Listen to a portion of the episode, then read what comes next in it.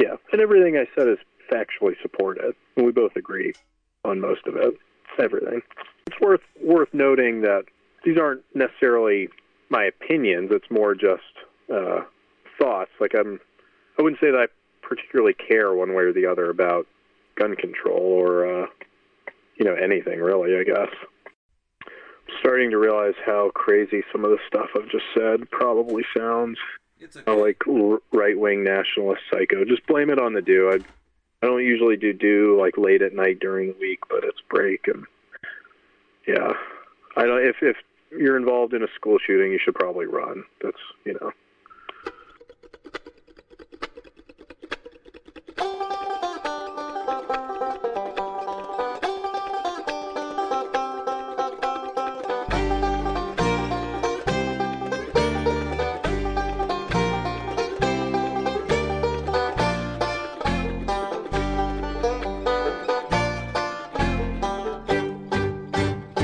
Welcome to Landline Podcast. I'm a professional voiceover artist that Alex could never have actually gotten unless I was his friend from 10 years ago. Good morning, Landline listeners. Happy Tuesday. It's Landline. Today we've got a little gun control conversation with Max the Marine, sandwiched between two food topics poke bowls in Vermont and delivery services in Portland. Enjoy the show.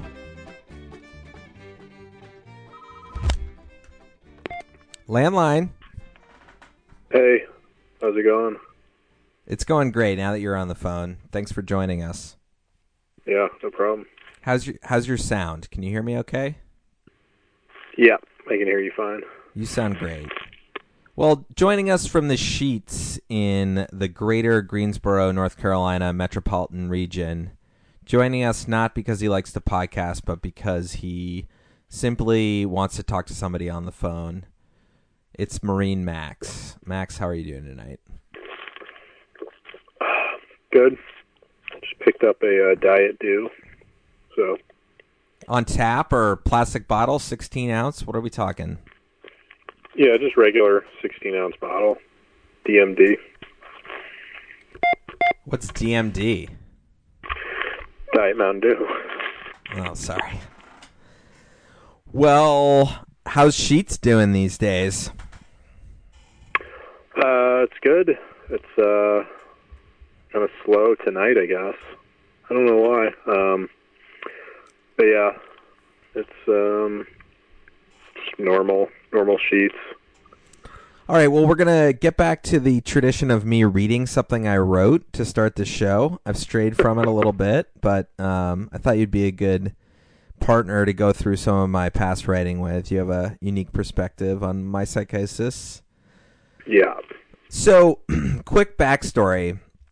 One of the things I do is I move across the country. So, went to college in Washington D.C., Madison, Wisconsin, New York City. Dropped out for a year to live in Burlington, Vermont. Then after that, lived in New York City, Bend, Oregon, uh, Waitsfield, Vermont, Portland, Oregon, Watertown, Massachusetts, and Portland, Oregon. That's all since 2006. So I've traveled around a fair amount.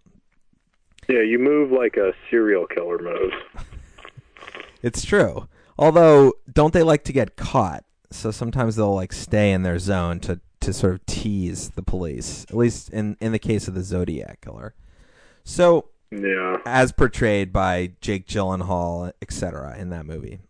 Yeah, I Okay. mean, he didn't play the killer. He's No. The uh, reporter, I think. Yeah, exactly. The the photojournalist or no, he's a cartoonist. Anyways, so one of the things I do, one of the things I actually use the internet for that I like is to be able to like voyeuristically look back at the last town I was in or the last few towns I was in and see how like the ski report is or wonder if some restaurant I hated went out of business or see, you know, how the spring sap season is going at the sugar houses, et cetera, et cetera.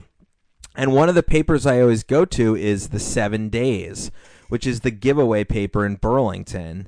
Um, and I don't know, Max, how you sort of quantify these papers or qualify them, but to me, it's like the giveaway arts and entertainment guide that exists in the like burrito store and at the like brewery door in one of those wire racks. Like what would you call those? They're not tabloids, but in some towns they're kind of important. Does Greensboro have one of those? Yeah, we have like a million of them. Um, they're uh, I don't know how to describe them, but they're just sort of local flair. They usually have like a theme though, right? Yeah, I mean it depends. The the seven days in Burlington is like the alternative to the Burlington Free Press. It's and they they aim to do some like Bernie centered real journalism and like they'll blow the lid off like a tax evasion scandal in the state trooper department or something like that. They try to do a little bit of investigative Did journalism. They talk about Bernie Sanders' wife bankrupting that school she ran. Yeah, how how tuned into that story have you been? Not much. I just caught snippets of it. They're definitely into that. They've got, you know, they've gone for like the Vermont Journalism Award on that story for sure. So, and somehow came out pro Bernie. So, anyways, I saw this advertise, or I saw this uh, this article in the Seven Days about a month ago that was kind of on its rotating menu of stories in the top right hand corner that said "Poke Bowls coming to Williston" or "Poke Bowls coming to Williston." So I it's forgot that we were going to talk about that. uh, so it's it's you know a poke bowl is like raw tuna served fresh with sesame oil and sesame seeds and scallions and maybe some lemon or ginger probably not maybe some mirin rice wine it's a hawaiian dish is my understanding and it's a way to serve really fresh like sashimi grade tuna in a different format besides sushi it's like a hearty bowl with rice and maybe some fresh vegetables I've actually, it's funny that this whole thing came up recently because I've actually been like super in to the poke bowl um, of late because they sell them at Harris Teeter right by my house. They're not particularly authentic, but uh, they're pretty tasty. All right, so what? It, what? It's tuna. Like, do you know what kind of fish it is and what's in there and how much are you paying for it? Because all those details are pretty key in my story. Yeah. I want to say there's three flavors, and they're in the sushi section at Teeter. And there's one that's tuna uh, mixed with the imitation crab meat, which is what I usually get. And then there's one, I think that's just salmon. And then there was one that just says it's a poke bowl, and I don't know what kind of meat's in it. But they're all pretty tasty. So this is good. So one of our one of our fans contacted me this uh, this week and said make make sure you continue to have people who disagree with you on the show, and you and I couldn't disagree more about poke bowls. Um, you know, poke bowls to me should be like a sexual experience. The fish is so fresh, something where you are on, you know, a beautiful coastal landscape and the, there's so much fresh fish there's such an abundance of perfect um, you know freshly caught that day not full of mercury full of like beautiful salt water and other Like little bits of sea salt getting in in the food. Ex- exactly, and like little cute fish that were also totally fresh and completely, you know, living away, living in some sort of marine ecology environment. Anyways, Yeah. there's such a glut of it that they can't even get rid of it in sushi rolls, and they can't cook enough of it. So they had to come up with a different format for you know delivering it to the masses. And in a traditional poke bowl, there's a lot of fish, so it's a good way to get rid of a shitload of fish at a probably a pretty good price when it's overabundant and everyone wants to feel that clean, natural feeling of eating something so good that you can eat it raw. So Yeah. A lot of protein too. so there's nothing further from that than the Harris Teeter in Greensboro. You live in a landlocked state that is, you know, thousands of landlocked. What are you talking about? We have a giant coast. Oh, I'm sorry.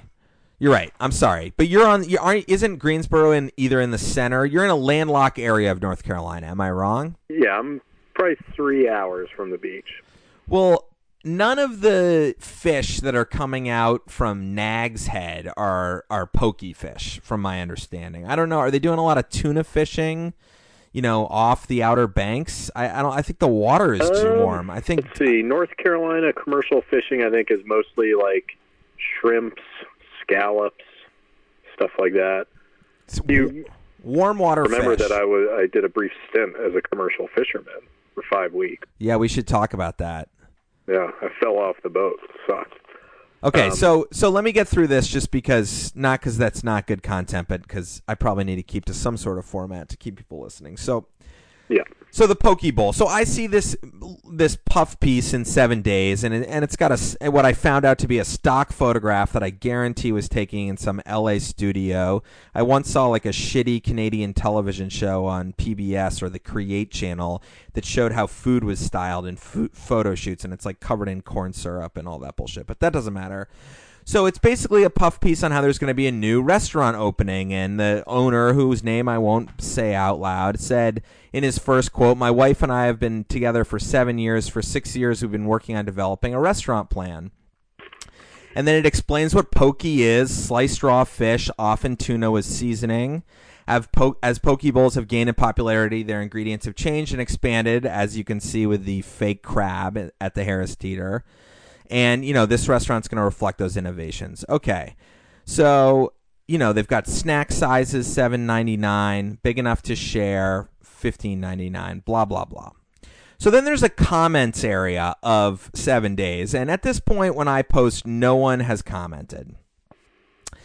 And I just say to myself, because I'm angry and because I'm landline and because I want to start like standing up for myself, I'm going to create an account and I'm going to comment because poke bowls in the center of northern Vermont are are what make me want to jump off a bridge. So So how would how would you rate how much this bothers you on like a personal scale? I mean, pretty high because here's the thing. You know, let's get back to the root of what I was doing, which is looking longingly at a state that I thought I wished I could live in if I could somehow convince my wife that Vermont was a good fit because it could go back to my roots and everything would be quaint and normal and, you know, and, and New England the way that I, I thought it should be. So on one level, it, it bothered me in general, like the Poke and Harris Teeter bothers me. But then it's like these are my people fucking this up in a way that really offends me. So starting to see like your own political party basically side against you on an issue that you feel very strongly about. Um, and then I hated that this is what the journalism was talking about. You know, this like 63 year old author, Sally Pollock, Sally at 7daysvt.com. She's she's not too good to be contacted by landline listeners. She just wanted to write like a little something so that she could get paid for another article that got a bunch of hits and you know, in an absence of any sort of quality journalism, you wish that some of these local papers would, you know, sink their teeth into some topics other than how flash frozen farm salmon is going to get shipped on a diesel truck to southern Burlington to get served in a bowl to people who have no idea what it is. Um, but anyways, I mean, how mad do I sound? Pretty upset. You, you seem pretty worked up. So I wrote a comment, and, and my comment is what I'm going Oh, to read. did you like think about whether or not you should comment, or was it just you were like, "This is going to happen no matter what"? I can't help myself. I need to lay into these people. Well, okay, so yes, of course I did, and it's a great question because I myself have started a restaurant concept, which was actually a pizza trailer, which I called a cart to make it sound more professional. But I towed around a brick up brick oven on wheels to sell thin crust pizzas at events, and that's way more embarrassing than opening a restaurant. And I know how one negative comment in a really small community like Burlington, where people actually read the giveaway paper, can be the difference between life and death for a new restaurant. So Yeah. I, I mean, my fellow man came into consideration, but I mean, that's where my core of of care really got the better of me. I care more about the health of the tuna population in the, the you know the Atlantic Ocean or wherever these are coming from, probably the Pacific, like Thailand, than I do about the well-being of these 35-year-old Vermonters. Like I hope this business fails. That's where I am politically at this point. Businesses like I mean, this it's sort of a slap in your face, also. And let's not count out that maybe they did open the restaurant knowing that it would bother you. It's true. We shouldn't discount that. And they knew I was the only one who would. I mean, so no comments, right? Okay, so here we go. Let me read it out loud. My my uh, my username was UV Alex, like Upper Valley Alex. The area Max and I grew up in is called the Upper Valley, and I thought I could. they would never know that I was on th- 3,500 miles away commenting on this pokey restaurant concept in Williston if I made a UV Alex name. But also, the Upper Valley is sort of like the snobs of Vermont, New Hampshire. True. More or less. True. So I wanted to be a snob. Yeah, yeah. I'm sure this comment is not going to change their opinion. This is the epitome of food culture gone wrong. None of the ingredients of a poke bowl are native to Vermont, nor a step in the right direction for food sustainability. Tuna served at scale with pineapple? Reject this idea, Vermonters. Get pokey on a California vacation and demand ethics with your creativity. Pokey is a fad and one that should stay in locations that can produce it sustainably. so there's also the ability to like or dislike comments. That obviously that set off a, an, a complete chain of disagreement, which I will read out loud to the group. But just so you know, Max, to update because I know I've sent you this link, we're now at 10 likes and 105 dislikes. Yeah, I think I, w- I was one of the dislikes. I think Gabe was, and I think Saul and Tim were as well. Yeah, yeah. I mean, the misuse of poke bowls has got to be one of the biggest issues of our time, and it's it's time that somebody said something about it, So, and that we have a quote national conversation about it. so of course, the next three comments I think are from like the owner, his wife, and somebody's mother because they they need to like you know clean up the mess that I've created. And and by the way, I I checked back like every few hours on seven days, and this became like the most trending article on the uh, on the entire site, which I love. Yeah, you know, very refreshing to see a local family owned restaurant. As a Hawaiian, I'm really excited to see authentic poke restaurant open up in this area. I'd By the way, encourage all. person's a real Hawaiian. Like maybe they have a one great grandparent that is sort of Samoan. And and yeah, why would any Hawaiian move to Vermont? Yeah, good question. I don't think any of them do. I love pokey. I can't wait to be able to enjoy this. Welcome, welcome any non-chain restaurant. Now I want to talk about that too because that's where kind of, you know, my my uh my wires cross and that's what the questions that you were asking. Blah blah blah. I'm thrilled, locally owned and operated. And then this is the one that I wanted to read to you, Max. I don't know if you saw this one. I think I might have mentioned it to you, but he does the like at UV Alex, so it's like this comment is directed at you, similar to a Twitter handle. hmm Your response is the epitome of internet internet excuse me, I'm going to start over. It's that important. Your response is the epitome of internet culture gone wrong. Why do you feel the need to blast something with such negativity? I wonder if you could present your opinions in a way that would gather more support. In direct sup- response to your first claim, I argue that although some of the ingredients are not local, they are in line with a healthier, low, or free of processing additive preservative focus of recent food culture. This should be supported, especially in light of the current choices in Williston. So, The yin to your yang, and then this is where they slam York to your Los Angeles. they slam me. The guy, that guy who's against the poke bowl, this is a new commenter, is serving up a large bowl of white privilege stew. Just let us enjoy something besides cheese and maple syrup. And yes, I know the poke is served with a disgusting, a excuse me, with a dusting of cultural appropriation, but life is imperfect sometimes. I don't. I didn't know. Yeah. my- I didn't know my mom commented on Seven Days. Well, the the first comment that would be against yours, the at the Alex one, um, seems a little bit more thought out and better worded, and maybe you and that person could uh, have a pretty good back and forth. The white privilege one is probably just some like uber hipster that lives in Burlington and uh, is just looking for an, an internet fight.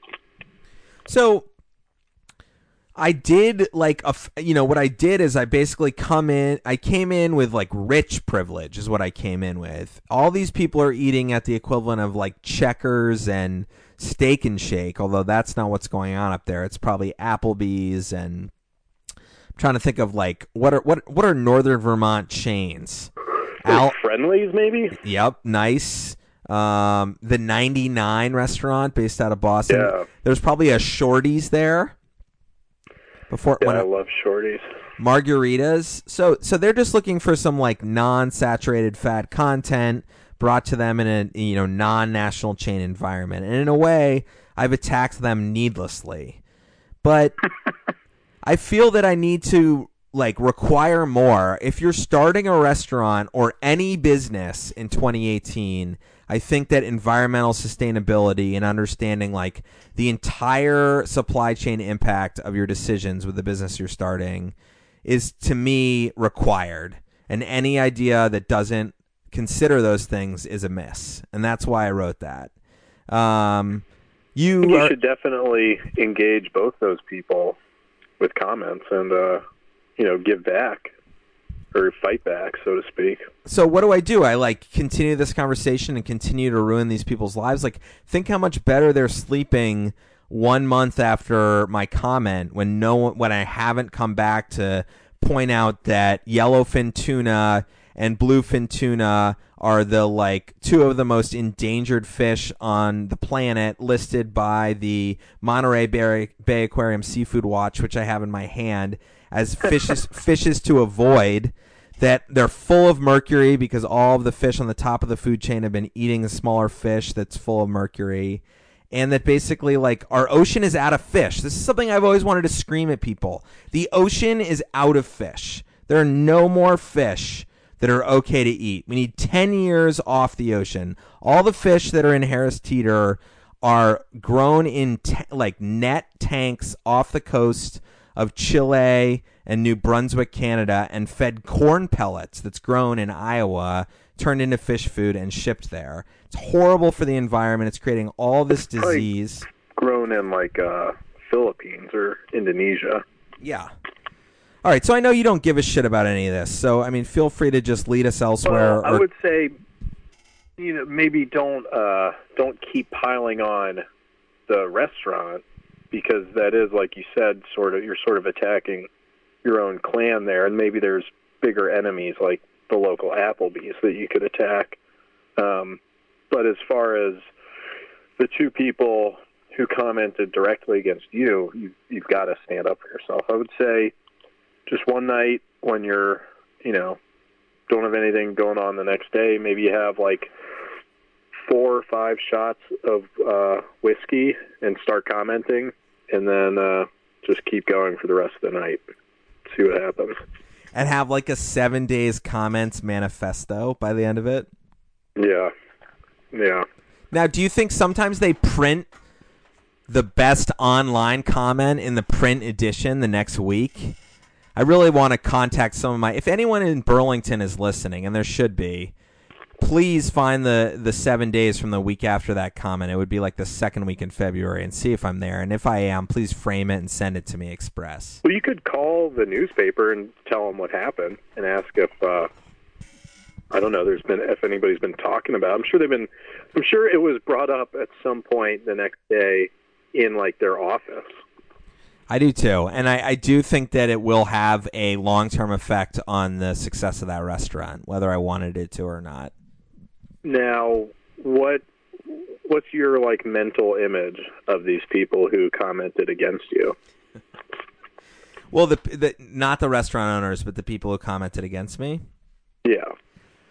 Um, I think it's like forty-three-year-old administrative types, uh, an administrative woman who works in like a sheet metal fabrication factory or some sort of healthcare position, and she like fa- A healthcare administrator. yeah, she fancies herself like a food critic.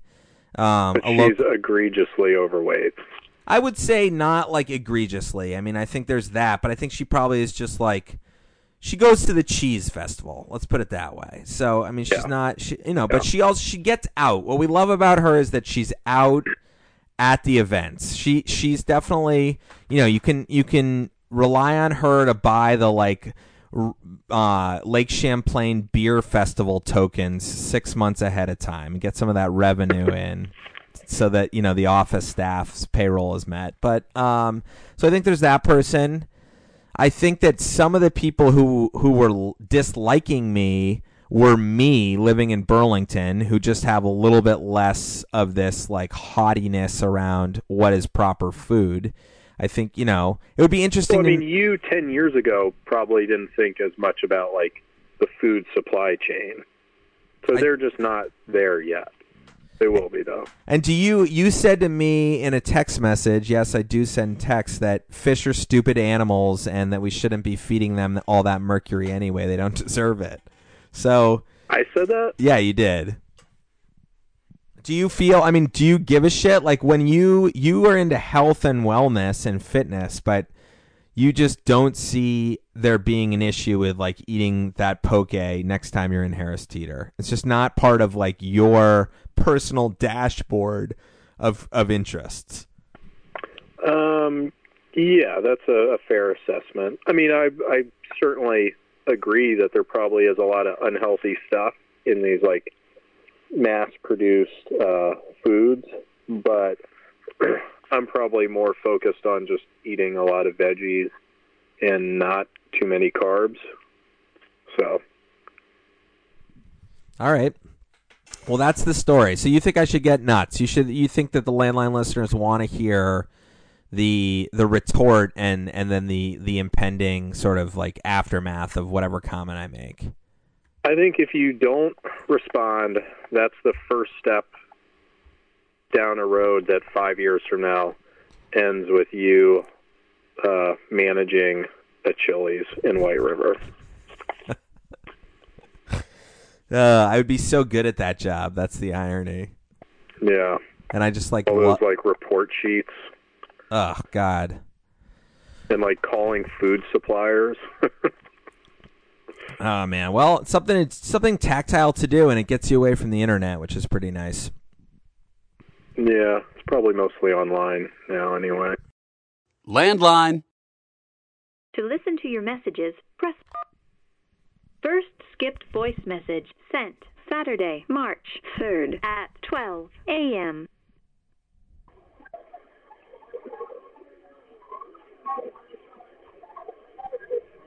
Butt dial, definitely. Dick dial. It's a new thing they're doing at the bars these t- these days. Message skipped. Next skipped voice message sent Saturday, March 3rd at 9:13 a.m. Hi, Alex. It's Tim and Saul. Uh, we've got a bit of a situation here. Give us a call. We need your advice. You're listening to Landline. Do you want to uh, talk about your reaction to the Parkland shooting? Oh yeah, like um, we were going over that before. I mean, we don't have to. I'm just saying. I mean, that's. Do you want like we've we talked? could. I mean, we- it would probably make for like interesting pod. okay. All right. So, uh, or did you watch the Oscars? There's that too. Uh, I watched a little bit of it. I didn't. I didn't. Uh, I only watched about half of it because we went to Hams and we went to Sheetz and got a bunch of candy and we missed a bunch and we watched some recorded Jeopardies. So we missed about half of it. All right. Well, we we, we won't go there. Go there either. All right. So last time you were on the pod, we had a little bit of a conversation about gun control, and you really tried to, uh, you know, nail home the point that the government is not necessarily a entity that you can trust in the long run, um, and that you know not having guns could prove to be problematic um, for the people who feel that they need to protect themselves. And Yeah, I mean, it's worth worth noting that these aren't necessarily my opinions. It's more just uh, thoughts. Like I'm, I wouldn't say that I particularly care one way or the other about gun control or uh, you know anything really. I guess. You were in the Marines though, and now you're in the National Guard, so you fired more guns than most of the people listening to this show. That's for sure. Um, so you get to have a little bit of an opinion, more so than people who are just reading one newspaper or another and deciding that whatever they think is whatever their politicians think. Um, Yeah, probably shot. Safe to say, I've shot more than the two people who commented on the pokey thing against you. So, so you were just saying to me before the show that you basically, well, I mean, what do you think? Like, do you think assault weapons should still be, like, what do you think to all these kids' response to the assault weapons issue, marching on the Capitol? You know, the liberal press is loving it. Um, Yeah. I, I think it's Oh, great that oh. they're standing up for something, but um, you're you don't think it's so cut and dry. Yeah, I mean, probably not surprising to you. I don't particularly put a whole lot of stock in what like a bunch of uh Jesus. This car just almost uh ran into my car. Um I'm parked like right by the uh air pump, so all these people have to go around me to pump air in their tire. Um Landline. yeah, not surprising to you. I'm probably don't super agree with uh, what all these uh, left-wing high school students think, but you know, like every basically every left-wing argument, it's totally emotionally driven and super impractical. They've latched on to this one image, which is the AR platform rifle, the AR-15, and you know that's sort of their. Uh, that's what they are totally railing against now. Even though, and maybe it's not particularly good pod to go into like the tactics of how to shoot kids in a classroom, but you certainly don't need an AR-15 to be an effective school shooter. That kid in uh, Virginia Tech who shot all those kids uh, just had a pistol. So to get all bent out of shape about this one type of gun is pretty childish, I think. And yeah, it probably school shooters would be, I'm sure, a little less effective um, if they didn't have ARs, but it probably wouldn't be, you know, that much less, that much, you know, less effective. And they probably wouldn't be that much more effective if they did have the AR. Granted, I guess you're talking about a few more kids that wouldn't get shot, so maybe it is worthwhile. Um, yeah, I think it's just sort of childish to uh, to just be railing against this one type of gun when it's not the type of gun that's that's the problem. It's the fact that people now seem to think that their problems are so important that it's okay for them to shoot up a school. Man, that is a really smart point that I feel is being under discussed right now. Why do these Oh yeah. why are these men young men i mean that's who it is. It's young men every time unless it's like that crazy guy in vegas. But at school shootings it's young men. Yeah. why are they so bent out of shape? I mean what?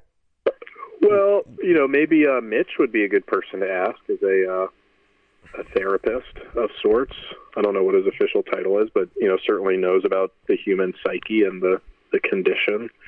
Um, but I would guess that it's you know in the last however many years, but there's so much more importance on the individual and individuals' feelings that now you know these kids think that since they've been wronged, you know, whatever the case may be, that their feelings are so important that they need to go ahead and just start shooting people to uh, punish everybody else for what's happened to them. or get get attention at least right i mean there's an uh, there's an element of just like you're gonna pay attention to me now Yeah, probably i i big do part of it. and, and then you know you look at like not this isn't always the case and i'm not an expert in school shootings so this is definitely a sensitive topic but you know th- this kid's dad died in front of him and maybe he was brought in by some woman who wasn't related to him and you know he had all these calls to the police and the fbi were notified um there's bad parenting going on at some level um or not. I don't know. Like there's isn't the selfishness you're describing describing and the sort of like self-involvement you're describing also an effective tool at creating all these problems from like a parenting level as well. Like is there a lot of listening going on? Is there a lot of in tune parenting? Are people actually paying attention to the ways that their kids are acting? Are their kids just like playing video games and looking at their cell phone and walking to school with their headphones on? and like getting out of having to sit down for dinner and getting out of had to answering questions in full sentences. Nobody has to like, Yeah. you know, well, go ahead. But you know, again, we joke around about how no one has to call each other's landlines and say like, "May I please speak to?" anymore. But that is a little bit of a signifier of how these kids can just like float around like sharks, swim around like sharks without anyone ever really knowing like how dangerous they are. Yeah, I mean, it would be interesting to to find out like how much all this uh, electronic stimulation and technology and how you can sort of disconnect from the real world and just sort of totally envelop yourself in the electronic world. How much that plays into uh, people just turning into total little psychos, you know? Because you know, when we were kids, you're more or less talking a to each other and b to grown-ups constantly. Like got to talk to teachers all day at school have to talk to your friends parents have to talk to your parents. It's like if you you know wanted to go like smoke weed or something you also had to deal with pretending that you hadn't smoked weed when you talked to like two or three different friends parents afterwards. Yeah, great point. yeah Yeah. little weirdos now don't have to do any of that probably And that's actually a really good way to learn how to function in society when you're fucked up, which it turns out you're gonna be like twenty percent of the social, you know, eighty percent of the social occasions that you you know have, at least after dark, after five o'clock, or on Well, Saturdays. I think also I could be totally wrong. I think a lot of these mass shooters also are pretty pumped full of like prescription drugs. I don't know about that, but I think I read that somewhere, and it would make sense. They have, you know, painkillers, uh, antidepressants, anti-anxiety, whatever the case may be, which that in itself probably is hindering their, you know, their natural development and how to deal with things that, you know, upset you or make you nervous. Plus, like just biochemically, probably makes you a little crazy when you have a crap load of drugs in your system all the time. So, you know, in uh, two things I want to bring up. One is comparing it to uh, the high school we went to. So in ninth grade, everyone had mandatory gym in ninth grade in our school, but then it, things sort of changes. You had to do some sort of activity, but like sometimes you could do like woodworking, and that would get you out of gym, or like chorus would get you out of gym. So, which I was in. So, but in ninth grade, it was mandatory, and one of the major units, because that's what they were called in in our high school, was badminton. And Yeah. we learned how to play badminton, which you know, in retrospect, was pretty smart, right? Everyone, y- you know, unisex is fine, net two rackets, like not necessarily like a running thing, more of an individual thing, but like a constant input. You're not standing out like in left field at a softball game. Like you can't every single point you have an opportunity to hit the birdie or the shuttlecock. So we then had a tournament at the end of the unit. So let's say this was like we started in September and the end of the unit is like, you know, the week before Thanksgiving. And um, we all played an elimination tournament and two people became the like two finalists of the class wide badminton uh, contest, and all the kids got to come to the final, girls' final and boys' final, in the Yeah. gym, and we all came and cheered. It and the on TV. What like closed circuit? Oh, CATV Yeah, well, it was on like channel six. five or yeah, channel six, whatever it was, the local, the super local free TV. Community access. Yeah, So the way that the net was set up, instead of like it was like tennis, where the best seats are well, the best seats would have been on the end, but everyone had to crane their necks left and right to watch the shuttlecock. Let's put it that way. So the the, the stadium was set up parallel to the um to the bleachers, and so we could all no, no, no, that's wrong. It was, Perpendicular. Yeah, it was perpendicular. but didn't we all choose to sit on one side? Do you remember that? Yeah, yeah, but the the net was like All right, so you know where the home bench was for the basketball game? Yes, This is, this is such good podcasting, by the way. So this is. the home bench, it was on that side. So like where we would have sat for the as the home team fans um, for the basketball games, that's where they set up the nets, but the players were standing basically perpendicular to us. So we're watching. Yeah, side to side. No, they're So was it like a dick coming out of a waist with the nets, or was it like the opposite? the nets were going were were going running long ways, like the length of the court, and so the players like one player was on the side of the home team bleachers, and the other player on the other side of the net was on the side of like the home team bench. Okay, well that I forgot that, but somehow we all, I guess it was just with our cheering, we all cheered for one kid. That's the point.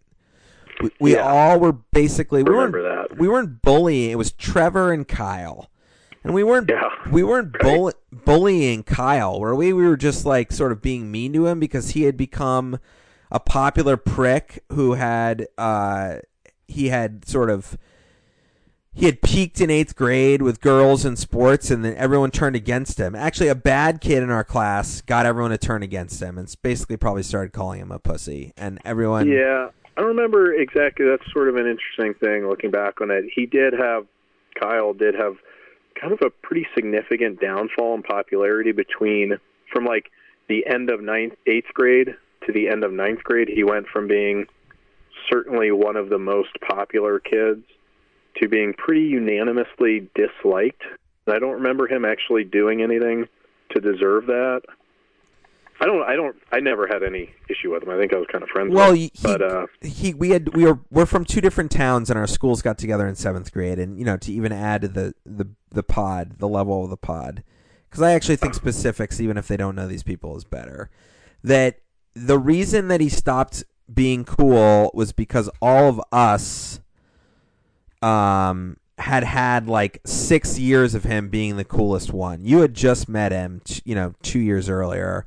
He had been the best sport. He had been the kid who cried during sports if he didn't get his way, and he'd like sort of freaked out at the end of sports. So he was an easy target. But the, the listen, the point is this: every single person in the entire gymnasium rooted for one kid, and we booed the other kid. And yeah, it was it was worse than that from what I remember. I think kids were actually pretty mean, like shouting stuff at Kyle, calling him uh, gay slurs, and that's when I don't know if you remember, but that's when uh, the gym teacher, I guess I we won't use his name in case he's listening. I'm sure he is. Um, totally freaked out and screamed at the whole uh, the whole like bleachers to uh, not be mean to Kyle. So Kyle ended up losing, didn't he? And uh, and he did. He he lost and he cried, and he was in private school six months later. Um, he left He the school, done. and you know I think he's probably a totally normal, reasonable guy. He tried to be my friend on LinkedIn, um, Yeah. and that I am on LinkedIn. It's big, big uh, sort of shouldn't have told the this crowd. Anyways, by the way, call the landline if you want to get in on this conversation 503-894-8480. Leave a message and tell us whether you're in favor of supermarket poke and why, and if you had badminton in your uh, high school class. So that Kyle didn't shoot up the school. That was like the what I the whole long stupid story was trying to be an example of how like we knew what it was like to be mean to kids. We knew what it was like to have them have to go away. And there was some level of him just realizing that like he got the short end of the stick and everyone had been a complete dick to him, but he would have to find a different path in a different school with different people. And maybe sometime 15 years from now, when he ran into somebody on Main Street outside the bar, they would say, Hey man, how's it going? But he didn't need to like go get an arsenal and like crank bullets through the school. So is that like an age thing? Is that a, a time period thing? Is that just like a Florida thing? Like, what the fuck? Well, it seems to be pretty ubiquitous all over the country now. Um, yeah, I don't know. I mean, like like I was saying before, I mean, we we can theorize, but we don't really know what's causing it, but I would get. I mean, it seems hard to believe that it doesn't have to do with sort of the idea that uh, every individual is more important than they actually are, and probably just a crapload of prescription drugs. And so, where are you now with like the fact that people don't want guns to be as readily available? Like, do you respect their opinions in that regard? Maybe they are misplacing all of their resentment towards the AR platform as you described it. But you know, do yeah. you do you get why the mothers of sixteen year olds like don't want guns to be acquired by people that are like so off the deep end? Yeah, I mean, sort of. Uh, well, let's see. Yeah, I mean, obviously, it's a, a fairly sound argument. If we didn't have guns around, then chances are there wouldn't be any school shootings. Understand that. I think it's not very realistic to think that we'll get rid of guns completely, or even, at, you know, I don't think we will ever make any legitimate dent in the amount of guns in the U.S. Um, nor do I particularly think that is a good idea, although there probably would be a lot less shooting, so maybe it is a good idea. Um, what I was saying before is that it's a little unnerving that, like, all these uh, kids now are protesting, and their automatic setting is uh, that they should embrace this left wing ideology of we need to get rid of all these guns and the NRA is evil and the Republican uh, politicians taking all the money from the NRA is the root cause of the problem. And what I was saying before is that I think that in 1985, that most likely would not have been the response from high school students. You know, like the the kids who went on to become the Wolverines who fought the Russians when they invaded in Red Dawn would not have freaked out and started protesting against the NRA. They would have said, "Hey, you know, let's go ahead and start fighting back against these people." And then when I sort of, I guess, maybe went off the end a little bit before, when I was talking about how we're not going to be able to win any more wars, but I do think that that is true that we're sort of going down this path where it's become virtuous for kids to basically be total pussies and eventually we're probably going to have a gigantic war and we're probably going to lose it because everybody in our country is going to be basically a total pussy.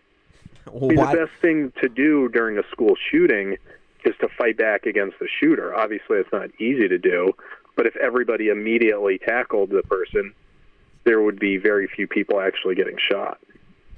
Well, do you think that that's a realistic expectation of what people are going to do when they see someone pull out an assault rifle? Like, obviously, their fight or flight reaction takes over, and they choose what they their brain chooses what they deem to be the the easiest way to escape the situation. I mean, they're not like Yeah, I- I militarily it's- cha- trained. I think that it's probably not realistic now, but again, to use my Red Dawn analogy, which obviously is a movie, but I do think that those kids that that is realistic, that that's what teenagers were like back then. I think that those kids would have fought back against somebody shooting up their school. Yeah. And regardless of is that realistic, that's the best course of action. That's what you should do. And I think that uh yeah, I mean I think in 1950, do you think that kids would have would have hit under desks to the level that they do now? Probably not. Yeah, but you're. I mean, the, the guns that they have now are like the equivalent of like a bazooka ray gun from like a Superman comic. I mean, one of the things I always said I wanted to do was have a YouTube video where you put someone loading like a, a muzzle loader black powder musket in a split screen with someone that has an AR-15 and and figure out how many bullets that person can fire off. The laws were written, the Second Amendment laws were written when guns could fire once every 90 seconds, not, you know, 90 every second. So I, I don't know. I'm not I'm not fully in favor of banning all machine guns out of hand because I think if you look at the situation in Syria, uh, Syria and in Myanmar and in you know all these places, Turkey, where dickhole, uh, you know, dic- dictators, dickhole dictators are just oppressing people with government weapons and they have no chance at defending themselves. That that's an illustration of how governments always don't work out for the people and the people having firepower to protect themselves does make sense. But you know i think you're being a little bit off the rails with everyone's a pussy now. Um the, the certainly the the Hollywood version of what a high schooler was like in 1986 in a pro America anti Russia film is different from like the transgender, you know, coming out story that probably won three Oscars last night um, in terms of what the national cultural representation of ourselves is. And, you know, I would say a lot of people think that that's a good thing.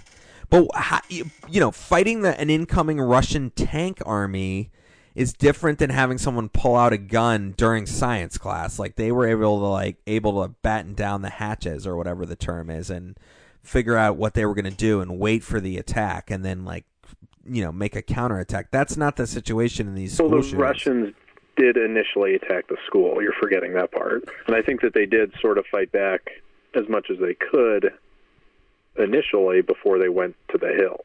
So, what about arming teachers? Are you in favor of that? Mm, Uh, no, I mean I'm not. In, I don't think it'll make a whole lot of difference. I don't think it'll cause any problems necessarily. Again, it's it's an emotionally driven, childish argument. People don't like that, so they're against it. But they're not against it for any particularly good reason because there aren't really any negatives any negatives to it besides the fact that people just don't like it. And wh- how do you fix people thinking that they're so important to the level where they think it's like appropriate that they shoot a bunch of people? Uh, I think everybody should just. I mean, maybe it would take a, a couple of generations, but uh, just constantly telling people that they're not important, I think, would be the way to do it. Oh my gosh! Well, that's what was going on in the '50s, right? I mean, that's how everyone w- was Yeah. told for generations. Yeah. Well, how do you think this factors into our global political dominance right now? I mean, there's an article out in God. I've said I mean so many times in this podcast. It's like straight out of like New York City Valley Girl. It's the worst. Um, ch- turns out China is going to make a big push now. Like Trump is kind of isolating us. It seems like on a daily basis, and Europe is, you know, shot all their guns hundreds of years ago, basically. And uh, Russia is broke. Putin would love to be in charge, but I'm not sure he's got the uh, resources right now. And he certainly doesn't have the trading partners to be able to move enough units and, and, and build up his economy. So that kind of leaves China as the the you know the extensive international power that's in South America and Africa building dams and building mines and you know selling them shit they don't need food plastic tires whatever it is Farmed fish. farmed fish so where are we like Well, they're probably, uh, you know, I don't know. I don't, I don't know any Chinese people, but they're probably looking at how celebrated these kids are by our media, and I'm sure most people in the country, and saying, yeah, we're not going to have to worry about these people too much 30 years from now because they're all going to be super soft and not going to want to fight, and we can just bully everybody in the world, and nobody's going to do anything about it. So you see no, no Admittedly, yes, that is sort of a psycho uh, outlook to have, but I think it's pretty realistic. well you don't see If we if we're not in charge, there's going to be a power vacuum, and it's not going to be filled by Norway or Sweden. It's going to be filled by Russia or China or Iran. I mean, if you look at the Middle East right now, Iran is basically filling the power vacuum, and not in a good way. So so that's likely You- what's going to happen. you don't believe at all in the strength of protest or in people coming together to have one voice against something they believe in and the you know in the history of the civil rights and anti-Vietnam and all of those different social political movements. You don't think these kids have any strength by walking out of their school and going to you know the state no, I, oh, I think they have a lot of strength, which is which is going to sort of the scary part is that they're they're probably going to further this road that we're going down of being sort of conflict avoiding uh, sissies. so, what would the National Guard teach them to do? The guard, we don't really do much. They, we just go sit in the woods for three days out of each month. But I will say, yeah, I mean, the I, I am pretty left wing as far as the the social or political opinions in the guard goes. Well, I, I I think people are not very proud of this country right now, whatever whatever side they're on, and they're not really willing to fight for it. I mean, the, I I do think you're right about this idea that all the conversations about how wrong we are, right? We we pollute too much. We hate people with different skin colors. We are not we we're, there's we're economically disadvantaged in one area and economically you know too advantaged in another. X y z everything's wrong. Trump is president. Everything's awful. There isn't a ton of unity around what it is we're defending. I, i'm not sure that right now there's a lot of highlights of of what's so great to defend. Uh and having the leader no matter what you know political side of the aisle you're on be so embarrassingly uncouth and you know uh Well, I think a lot of what people are protesting against now is sort of manufactured. I think that there's a lot of people who um, have a very idealistic view of like the 60s and 70s and the protests that went on there. And, you know, they want to sort of live out some fantasy of having a similar similar thing to protest against. And there's a lot of people who think like that. And they get together and they have a protest but i don't think that this country actually is particularly you know racist or sexist or any of these things that people are protesting against. I think it's all pretty pretty manufactured or pretty uh I don't know, manufactured, I guess, for lack of a better term. And you don't think you think if like the Black Lives Matter activist was on the podcast right now, too bad he didn't call back when I left a message, that he would believe the same thing, or you think that do you think their concerns are valid? I think that any of these um, super left wing protesters that are smart know on some level that it's not nearly as bad as they're making it out to be. But again, they're emotionally driven. So they're letting their emotions drive how they act. All right. Well, what do you think everyone should do? What's your prescription for success? Um, well, you know, maybe I'm not the, the best person to be asking advice in terms of being successful, but um, yeah, don't think that you yourself are important because you're not for the most part. And uh, STEM, science, technology, engineering, and math is the way to go. Art's stupid. It's the way it is. Diet Dew is the best. You know, uh, well, what more do you want? Landline. I'm starting to realize how crazy some of the stuff I've just said probably sounds. It's okay. Like right wing nationalist psycho. Just blame it on the Dew. I don't usually do Dew like late at night during the week, but it's break and yeah. I don't if if you're involved in a school shooting, you should probably run. That's you know. But Well, Well, look, I think you're that's- you're that's you're, you're just to to, yeah. I mean, look, the, what you're saying, you are representing a point of view that needs to be heard. I think the the failure you're making is connecting people running from a school shooting, which has to be like the worst experience of all time and will remain that way in their entire lives forever.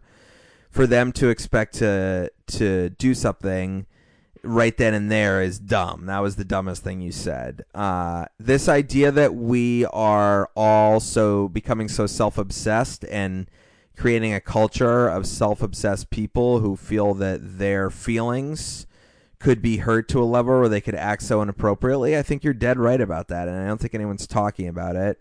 I'm not a child psychologist, so I'm not going to suggest some sort of tough love because I don't know what's going on. But there is an element of people not discussing why behavior gets this way and why it didn't get this way in the past. And I think the drugs are a part of it too. Uh, you know, you are also a little bit of a nihilist. So maybe the frame of reference from where you're talking about this stuff is much more from someone who reads magazines at Harris Teeter and less from someone who has three kids in a high school someplace who's worried, who's Yeah, scared yeah. shitless about I'll agree some with that. Certainly. bullied badminton loser, you know, pulling a gun. Yeah, yeah. I mean, but you agree that people should focus more on science and math than art or like creativity, quote unquote. Am I right? I think that the I don't understand why we had to make everyone feel so special around art. I think Yeah. there were there were great artists, there were great musicians, there were great writers at all times throughout history. And it just so happens that they were able to make such incredible art regardless of how often they were told that every single existence and identity was just as good as the other. Um, so I think there's some truth there that we might be soft, quote unquote, but you know, uh, no, I don't believe that science and math are just as important in art. I think everyone should do what they want, but I don't think that everyone has to be so like congratulated for coming up with something that they're interested in. I, Yeah, but I mean, science and math are needed, whereas art is not needed. this is this is like an Adam Carolla argument, which is great. I'm not saying that you mimicked him, but this is something that he says. Uh, Yeah. Yeah. I, no, I mean we disagree. We disagree about that. I mean, you can't you can't disagree. What I'm saying is is true. It's it's un, undeniable. Well, I mean, I don't love the science that's keeping a bunch of people who have not treated their bodies in a way that would extend their lives naturally alive, costing all of us billions and trillions of dollars just because the science has gotten to a level where it can basically create artificial life to the benefit of the shareholders of those pharmaceutical and medical device companies. Yeah, but I mean, probably like you know airplanes or elevators.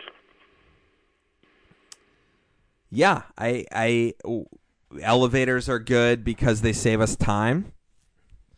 I'm just saying in general, like you need you need an engineer to build a building in order to uh, have classes inside the building. This was sort of a an argument I tried to make during one of my women's studies classes, but it didn't really go over.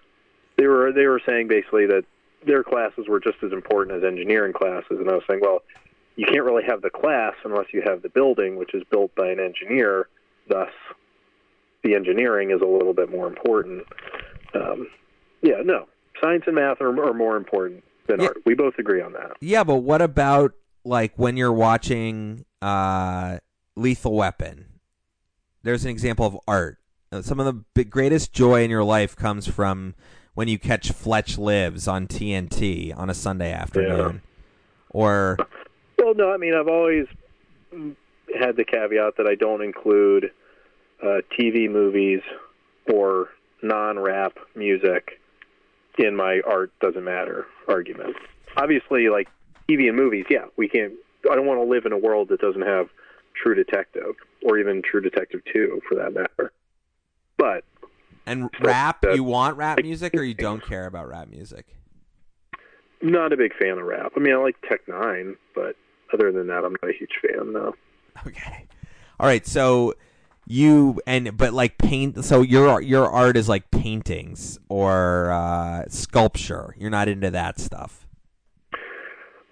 Um, well, I took sculpting in college and really enjoyed it. I'm not saying that I I don't enjoy it. I'm just saying I don't place any importance on it. But do you think that this kid who shot up the school was like an art room freak? I mean, No, no, no. I wasn't saying that. I was just that was a totally separate point that Okay. we both agreed on. I hate technology, which people know by listening to the podcast. Landline 503-894-8480.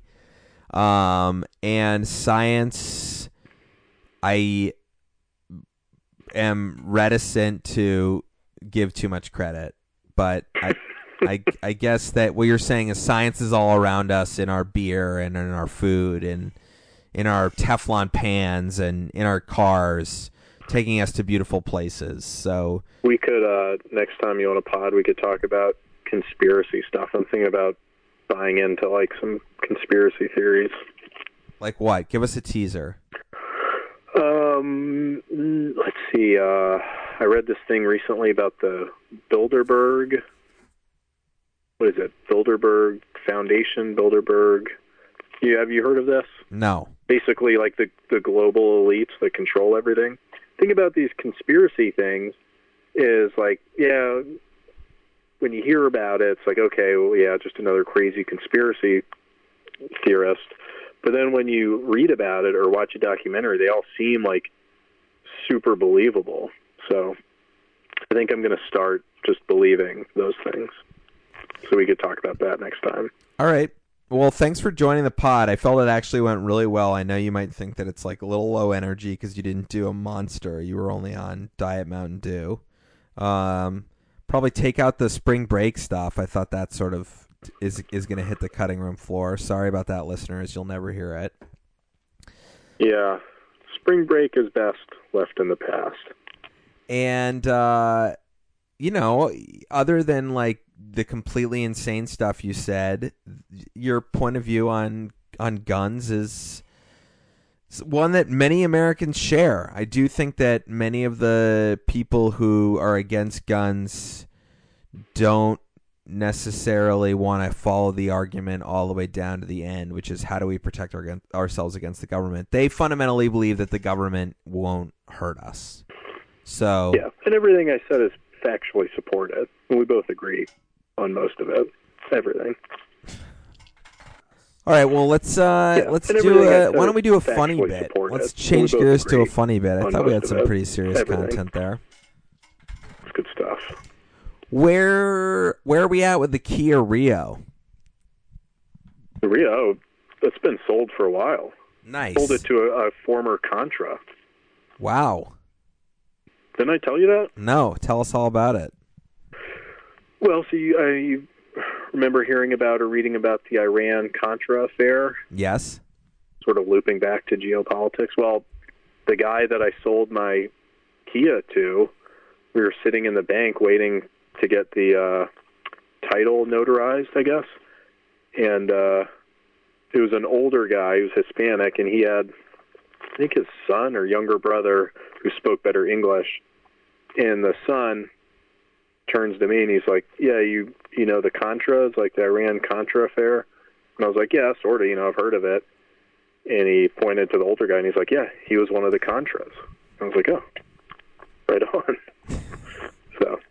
Yeah, And then where the Kia went. and uh did you get the price you wanted for it or Um, what did I get? I think I got like nine hundred bucks or something. So, yeah. and do you feel it's that you passing it on to another soldier is something that, you know, you felt went pretty well? I was really glad to sell it to somebody who was going to pay 900 bucks for it. Um, he said, I think he said he was going to drive it to uh, Venezuela, which is a little uh, uh, lofty in terms of goals, but um, I mean, it's got a leaky radiator. But uh, I told him this, and he was like, "Yeah, don't worry about it." He'll probably fix And I think he's fix the he whole like thing. a truck driver before, so. He'll probably fi- rehab the entire thing for 200 bucks and be in Venezuela in Venezuela in 10 days. Although then when he gets there it's going to be a horrible situation if he reads the newspaper. So Yeah, no, maybe it wasn't Venezuela. Maybe oh, Nicaragua, I think. Somewhere really far away. Yeah. All right. Well, um I've got something here. How do you feel about delivery apps? Like not necessarily Domino's delivery driver, but the sort of apps that will deliver for all the restaurants that don't deliver themselves. Yeah, like the people who go around uh, wherever and bring you the food. Yeah, what's your what's your what's your point of view on them? I, I certainly have a point of view. Um, I've never used one. Um, I probably wouldn't use one, but that's more just because I like to get out, get out in the world and mix it up. Yes. Um, so I was at almost no delivery now that I think about it. So I was at Delicious Donuts on Saturday morning, and I was sneaking a tortured animal breakfast burrito right before I went to the supermarket to buy a bunch of local sustainable food. And you know, I know it to be a, a fast shop, and it was good parking, so you know, meeting all of my target areas. Hop out of the car, excited to, you know, when you have a child, you don't get that many opportunities to be in spaces of commerce by yourself. It's actually kind of exciting. You don't have to worry about holding them or watching them or taking them out if they're too loud. You just kind of just exist as an adult and exchange some hard-earned cash for, you know, uh, caged eggs and gestational crate sausage. So, um, it's taking forever to get past this one guy, this big fat guy. I know you have a lot of points of view on fat people, Max. This big fat guy is in front of me at the register, and he's got like this big bag of food, and they keep talking about stuff, and she's looking at her iPad, and he's looking at his iPhone, and they keep kind of having this low talking back and forth, and I kind of grab up next to him on the counter and listen in a little bit. And it's clear to me now what is going on. He's a contract delivery driver for I think Caviar, which is the name of the delivery service in Portland. And you know, it's the Uber. It's like Uber Eats before Uber Eats. It's the it's wake up hungover, do a bong hit, put on FIFA 2018 on the PlayStation 9, call up the app, order eh, donuts from this place, a pizza from this place, and some smoothies from a third place on your on your iPhone, and then this asshole brings them all there, you know, free of tip, and he'll die a lonely death without health care in 18 months, and the world is a better place. So, so anyways, uh, they can't figure it out, and he's telling basically the the bottleneck is that sh- they want to change their order. But she refuses to change it until her back end of the app reflects what it is that they're going to actually get and pay for. And she won't release the food to him. So he's actually calling the client with his phone from over in the corner while he tries to communicate to her about what it is they want to do. And she's telling him that they need to sign out of the app and sign back in. And, you know, I'm sitting there with a nobody listens to podcast called Landline, just trying to get an egg burrito on a Saturday morning, saying to myself, what the fuck is going on here? We So this- are the kids are the kids who have ordered the food are they now talking to the lady serving the food? No, they're still talking to the intermediary, the guy with the like insulated pizza bag that has the company's name stenciled on it that's going to bring their order to their, you know, brand new apartment building that has So a he's gym called on he's the roof. called them IRL in real life. He's right, which is a crazy, right? This is like breaking the fourth rule of the internet. Like I I was can't gonna say it's sort of like breaking the fourth wall in a movie if they were talking directly to the lady. Well, how about this? Why don't they call the lady? She's got a donut shop. They can find it on Google Maps. They know they're ordering from there. They can call her up on her landline in the fucking donut shop and say to her, Hi, I'm the one who's ordering through this stupid app. Here's what I want. Here's my credit card number. Run it. Give it to this delivery guy. But of course, that's not allowed because there's some sort of tech tracking on the app A couple of 23 year olds came up with it out of Stanford. They've got 10 million in seed funding out of Cupertino. Now everyone needs to make sure that there's no way that the egg ham and cheese and the raised glazed donut with jelly fi- filling doesn't get into the bag and get into the car before everyone's apps line up. And it's causing me and the two hand, you know, wimp fat lady on crutches behind me to have to wait an extra 5 minutes for our saturated fat. I mean, can we just Yeah. get some donuts here? Yeah, it's a little crazy. Um, Yeah, I don't know. It's uh, it's not really a, a world that I that I get into much. Not because I'm against it per se, just because I don't know. I've never really really partied like that, but I could certainly see that being super annoying. And of course, a second delivery man from a competing con- uh, from a competing company comes in while we're all waiting. So now I've got two delivery services of businesses that don't deliver food with their cars in the parking lot. I'm reading stories about how Uber is clogging, clogging up city traffic. Then you've got the delivery driver Uber. And all the while, I mean, what about just saying we don't deliver? And in fact, what about everyone who has items like donuts or burritos or hamburgers or sticks of gum or cigarettes only take cash? Why all the what it sudden did we just give up on cash? Seven years ago, everyone stopped using cash, and it makes every transaction longer. It you know prints out a million receipts. Nobody looks at each other in the eye when they're making a transaction. You just look down at that little pin pad and slide your card. How do you feel about credit cards, Max? Are you a cash guy? I bet you all you carry around is your ID and your credit card in an empty, uh, you know, Velcro wallet. Uh, well, I haven't had Velcro for at least two years, maybe three. Um, but yeah, I have in my wallet. I have basically just ID, debit card, credit card, student ID.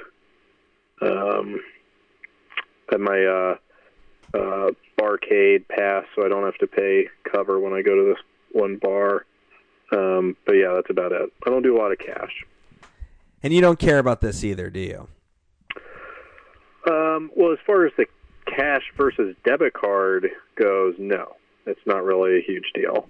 Um, but as far as like ordering from the food delivering app, it seems like these people are sort of missing out on a lot of stuff because like going to places and getting stuff can be pretty fun sometimes. I mean, I go to Harris Teeter probably four times a week and don't even get anything. I just go and walk around and you know say hi to people and whatever, look at magazines. But yeah, I don't know. They, these these kids, especially like they're high on weed or something, wouldn't it be kind of fun to go out and like go to the the donut shop or whatever or get a sandwich? Totally. And these people are not it's not the greatest donut shop on the on the earth, but they have their kids running around back there. They're like legit sort of their their family clearly emigrated here from China or Korea wherever they're from. Sorry that I don't know. And they um actually they might be Vietnamese. God, so racist. Between you not thinking that Black Lives Matter matters and me not knowing the difference between Vietnam, Korea, and China, we are.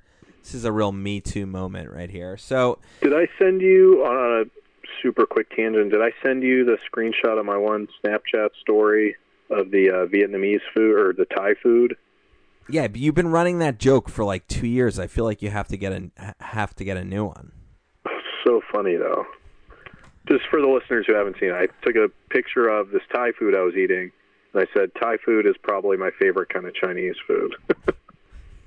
uh, so, you know, me and Anna are uh, Snapchat friends now. Yeah, how's that going? Is she showing you anything good? She has not looked at my most recent two, or my two most recent stories. I think one of them was really funny. It was I was in Harris Teeter, and I walked by the spices, and one of them was um, miso ginger spice, like miso, like the food. And so I took a picture of it, and I said miso ginger too, which was funny. And then another one was a squeeze. This was like a week later. It was a squeeze bottle. Max has red hair. That's why that actually is funny. And I took a picture of it because it says squeeze ginger, and I said, okay, but just once. so funny and it's gotten a lot of like uh, traction. A number of people have screenshotted it and sent me a snap back saying, you know, LOL or whatever. Oh God. Yeah. All right. Well, um, that that sound wasn't for you. I was kind of just thinking about how I get so mad about the donut situation, but just to close the loop on that one, the reality People is gotta, they, got to get out and, and go to the store. Exactly. There's like a, a fun family who owns it. Their donuts are like, you know, 75 out of 100, but it's like got linoleum counters in there. And these two sisters who are both handicapped because they were so fat are in there. And yet they had to have that, Yeah. that whole like thought to yourself, like, wow, I'm eating at a place where people are so fat they're on crutches. Is that a good decision? And then, you know, they yell at you if you like don't. the weird relationships with the people who either work there or always there, or it's like you sort of know them but not really, and you say hi and you make kind of weird small talk, and then at one point you like see them out at a bar and talk to them for half an hour, and it's really weird but sort of satisfying. Tell us about that. It happens constantly, you know. I see people that I know at Harris Teeter every day, and it's it's weird and kind of fun. So get out there, millennials. Get off your app and stop clogging our streets with your multi-layered delivery mechanisms. Just go. Get off your app. That's a really good saying. Yeah, You should market that. maybe that'll be a bit. Shirts that say that. Get off your app. All right, what, what's going on tomorrow for spring break? Workout, keto diet. Where are you? Uh, what's the big day? Um, I'll try and get up around nine. I probably won't. Um, then go to the gym. Then go to work. There's a bunch of good movies out, so I'll probably try and go see uh, either Death Wish or uh, Red. What's that one? Red Scorpion, Red Sparrow. Oh yeah, totally Really panned. good. Totally panned, but I, we're gonna go see it too. Yeah, should get a Movie Pass. Sweet deal. Yeah, tell us how movies, Movie Pass is going. It's really good. I've seen uh like three movies, I think. Oh yeah, I'll probably go see I Tonya also. How many? how many? Uh, how much money do you pay a month for that thing? Ten dollars. Wow. And the, what's the theater? What kind of theater is it? A good one? Yeah, there's two that I go to. Um although there's a couple other good ones in town. I don't know why I don't go to the other ones, but you know, I kinda like to stick to my areas. Um but yeah, so there's two. The one, the Regal, um, they just converted all of their seats to those big reclining leather seats, which I don't really like. But other than that, um, it's a good theater. And then there's Red Cinemas, which I'm right next to right now, so I may go there. We'll see. Um, but yeah, Movie Pass. As long as you go to two movies a month, it uh, pays for itself. So, Well, at ten bucks a month, I mean, one movie a month pays for itself. Well, no, then you might as well just buy the ticket. it's Yeah, only that's ten dollars. That's true. All right, well, Max, thanks for joining us. Max the Marine, always intelligent, sometimes funny, and a little bit insane. Uh, that's Yeah, yeah. Well, we're we're all rooting for you, and we hope you're rooting for us. So uh, remember, folks, other episodes on SoundCloud or iTunes or Stitcher, wherever you listen. Call the landline, leave a message 503-894-8480. Um, check us out on Yelp. Email us. Check Max out on Snapchat. Remember, Max didn't want to be on the pod; he just wanted someone to talk to. Max, what's your Snapchat? Let's see if we can get you some follows. Uh, Ginger eleven thirty. We said this last time. Did haven't get- got haven't gotten much traffic yet. But Well, Anna joined. That's one. It's about the same. yeah, but that was before the pod, before we had announced my name on the pod. Gotcha. Are you and Anna still coming down here for my birthday? When is that? Pretty soon, right? Yeah, end of March. What's the plan? Yeah. Um, we could go to Kickback Jack's. I know how you like those uh, chain restaurants. All right. Thanks, Max. Uh, we'll talk. Maybe we'll talk tomorrow. Do a debrief. Yeah, All right. certainly. All right. Have a good night. All right, good night.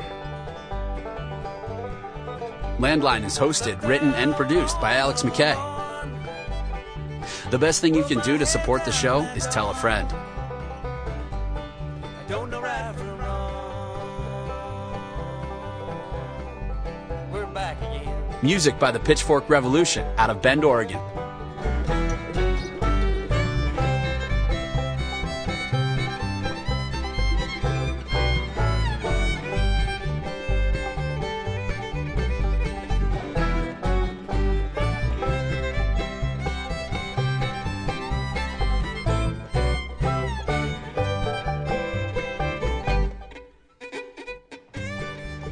taking this show to the top, baby.